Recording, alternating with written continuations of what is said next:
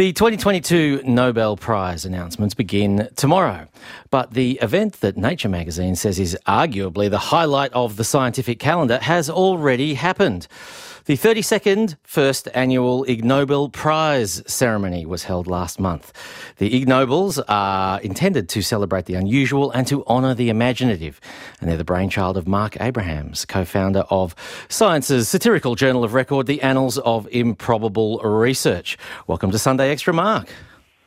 Hello, hello. Hey, I heard your interview a moment ago with the, uh, one of the, the researchers who's collecting whale snot by using drones. Yes. The very first people to do that were awarded an Ig Nobel Prize for it back in 2010. There, there you go. I did wonder whether that might be Ig Nobel worthy. Yep. Um, generally speaking, Marc, what's a scientist got to do to win an Ig Nobel Prize?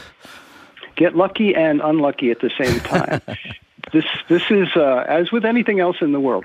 These are unusual prizes. These are for things that make people laugh and then think, and that's the whole deal. It does not matter as far as the prize goes whether what you've done is good or bad. In fact, it may be difficult to tell, but it's got to be something that almost anybody in the world, when they first hear about it, will laugh, and then they'll continue to think and wonder about it.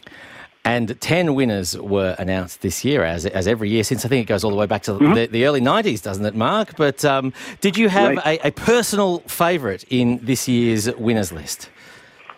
Oh goodness, um, that's that's unfair to ask somebody. All right, well, I'll tell you what. Why, why don't we go on to? You know? I'll tell you, I've got a few favourites. What about the um, the Applied Cardiology Award, which was a sort of well, it was a double-blind trial of sorts involving blind dates. Is that right? Yeah, um, there were a series of blind dates set up by these scientists who were in the Netherlands, and they they were monitoring heart rates and where the eyes were looking and all sorts of things of both people while the date was happening. And what they discovered, they say, was that when new romantic partners meet for the first time and they do feel attracted to each other, their heart rates synchronize. Really? That is fascinating. And that doesn't seem to happen with people who are not attracted to each other. That is amazing. Uh, we're speaking with Marc Abrahams, who's the uh, founder of the uh, Ig Nobel Prizes for the imaginative and entertaining in the science world. Marc, I can't believe I'm saying this, but could you talk to me about constipated scorpions? Um, what's the old phrase for that? I'll, I'll, bet you say that to all the girls. this is the biology Ig Nobel Prize for 2022, yes, isn't it? The, the biology prize. It went to a team in Brazil uh, and Colombia who did some experiments with scorpions. There, there are a lot of scorpions that, if they are attacked, will defend themselves by just getting rid of one of their body parts, so their tail. They just shed it. I think um, I've seen a Monty so Python the, the sketch about that. Kill them. yeah, I wouldn't be surprised. And what happens with these particular scorpions is the anus is part of that tail, and when it goes, the way it, the scar tissue heals up, they can never again defecate that that uh, scorpion. So for the rest of its life, it's just eh, whatever comes in stays there, and it gets more and more constipated for the rest of its life. And these scientists were wondering. Well, what happens during the rest of that life romantically? Uh, do they manage to to connect, uh, you know, in the deepest sense with other scorpions? And the, it answer, the, the answer turns out to be yes, they do. It slows them down a little, but it doesn't stop love from happening. There you go. Wonders... Love is what you want to use to describe that. Yeah, yeah indeed. Uh, wonders never cease. Uh, hearing that does make me wonder a, l- a little bit, Marc. How do winners tend to react to getting a, an Ig Nobel? do, they, do they all turn up to accept the prize? Yeah, well, first of all, there are a lot of uh, possibilities. We, in a typical year, we get something like 10,000 new nominations. And when we choose somebody or we choose a team to win, we get in touch with them very quietly and we offer it to them. And if they want to say no, that's fine and that's the end of it. We never tell anybody. But happily, almost everybody who's offered an Ig Nobel Prize says yes. And um, they are invited to the ceremony, and almost all of them come.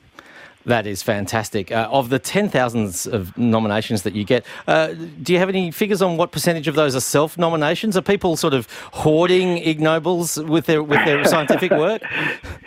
Yeah, every year, pretty consistently, um, between 10% and 20% of all the nominations that come in are people nominating themselves. They almost never win. if you're trying to win a, an Ig Nobel Prize, you will almost certainly fail. It's, it's just a side effect. There you go. Well, uh, when the Nobel Prize announcements uh, happen later this week, uh-huh. obviously there'll be a lot of focus on uh, the Peace Prize. There always is. But you have a Peace Prize as well, Marc. Who took out the Ig Nobel for Peace this year? I believe um, it was uh, related to a study about gossip. Yeah, it was a, a large international team, um, one of the members of whom is Australian. Huh. And they won the Peace Prize because they developed an algorithm, a mathematical recipe to help gossipers decide when to tell the truth and when to lie. And um, uh, could, could you give us an honest answer? Do you, do you recall uh, no, I what couldn't. the answer is? No, we just, I suppose you need the AI. I'm sure it'll be an app that's available on everyone's phones soon and be very popular too. Um, and look, you did cover all the you disciplines. Know, you, were the, you were the first person to suggest that. um, uh, look, you do cover all the, uh, the, the, the, sciences, even the dismal science of economics. Um, I was huh? fascinated by this one, which was looking into uh, success and the relationship between luck and talent. Um, this is a, a question of, of, some personal interest to me, Marc. So, uh, w- w- what did the Nobel Prize winners uh, take out this year? Yeah, this is a team uh, in uh, Italy. Uh, two of them are physics professors, and they did some simple mathematical models of, of how people's lives um, unfold.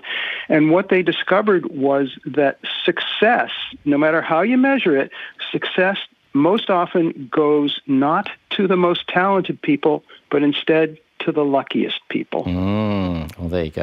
That's, uh, that explains quite a lot, doesn't it? seen, and now, now there's there's mathematical proof that that's what usually happens. There we go. And I really am impressed by uh, how international the uh, participants in the Ig Nobel prizes are. I'm, i was a little uh, less surprised to see that the Safety Engineering Award went to Swedish researchers. Sweden's very very well known for its uh, focus on on safety, but this one was about a, a moose crash test dummy.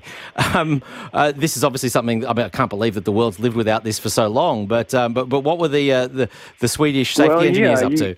I, I, I know that you, you, there are not a lot of mooses in Australia yes. these days, but in Sweden there are a lot of these extremely big animals wandering the roads, and collisions um, are are very bad when a car collides with one. So this test crash dummy um, was part of the the ongoing effort to make the roads safer there. Fantastic. We're speaking with the co founder of the um, Annals of Improbable Research, Marc Abrahams, who's also the creator of the Ig Nobel Prizes. Um, Marc, t- tell us a little bit about um, the Annals of Improbable Research. What was the improbable path that led you to uh, what's turned out to be a, a, a lengthy career? Yeah, all this started about 30 years ago when I sent some articles into a magazine just to see if they would publish something. And the publisher called me up and asked me if I would become the editor of the magazine. this was a science magazine. And, and that ended up changing my life. Um, you can see all this stuff on our website, by the way, video of the Ig Nobel winners with Nobel laureates handing the prizes to them on oh, our website fantastic. at improbable.com. Uh, and um, Marc, the, the thinking uh-huh. behind both the uh, Ig Nobel Prizes and, and, the Annals of Improbable Research is really, I suppose, about the, uh, the valuable role that silliness can have in relation to science. Could you tell us a, a, little bit about your thoughts on that question? Yeah, that's a nice way to put it because in science and also anything else, including whatever your job is, every time you think up something that's really clever and useful, probably the immediate reaction around you when you tell people is not enthusiasm. People either walk away from you or they say that's stupid or they laugh at it. And it's only later that they come to realize that, hey, maybe there was something there. So that's part of what the prizes are about. That when something is, is extremely new, it's really tough for people to, to pay any kind of attention to it. They're just going to laugh whether it's good or bad. Uh, do you have an all-time favourite Ig Nobel Prize winner, Marc? Well, I have several. One of them is the Ig Nobel Biology Prize that was awarded in the year 2003 to a Dutch scientist who studies birds. He's an ornithologist. He noticed something really unusual, and he ended up writing a scientific paper about it to share that with his fellow ornithologists. And that paper is the first scientifically recorded case of homosexual necrophilia in the mallard duck. There you go. Well, I'm surprised that and anything I can, can assure you that. that, the, I can I can assure you the details are uh, in that paper are far more entertaining than the title of the paper. I, I, absolutely believe you, uh, Marc Abrahams. It's been great uh, speaking with you and hearing both about the Ig Nobel prizes and the annals of improbable research. Uh, thank you so much for speaking with us on Sunday Extra this morning. You're welcome. It was a pleasure. Thanks. And that was uh, the editor of the Annals of Improbable Research, Marc Abrahams, and uh, the creator, of course, of the Ig Nobel Prizes. And uh, Marc, I think, mentioned the uh, the website improbable.com. I was having a look at the ceremony last night. It's done in a great spirit. Um, highly recommend you having a look at that one. Getting in touch with ABCRN is easy. Join the conversation live using the ABC Listen app's call and text features.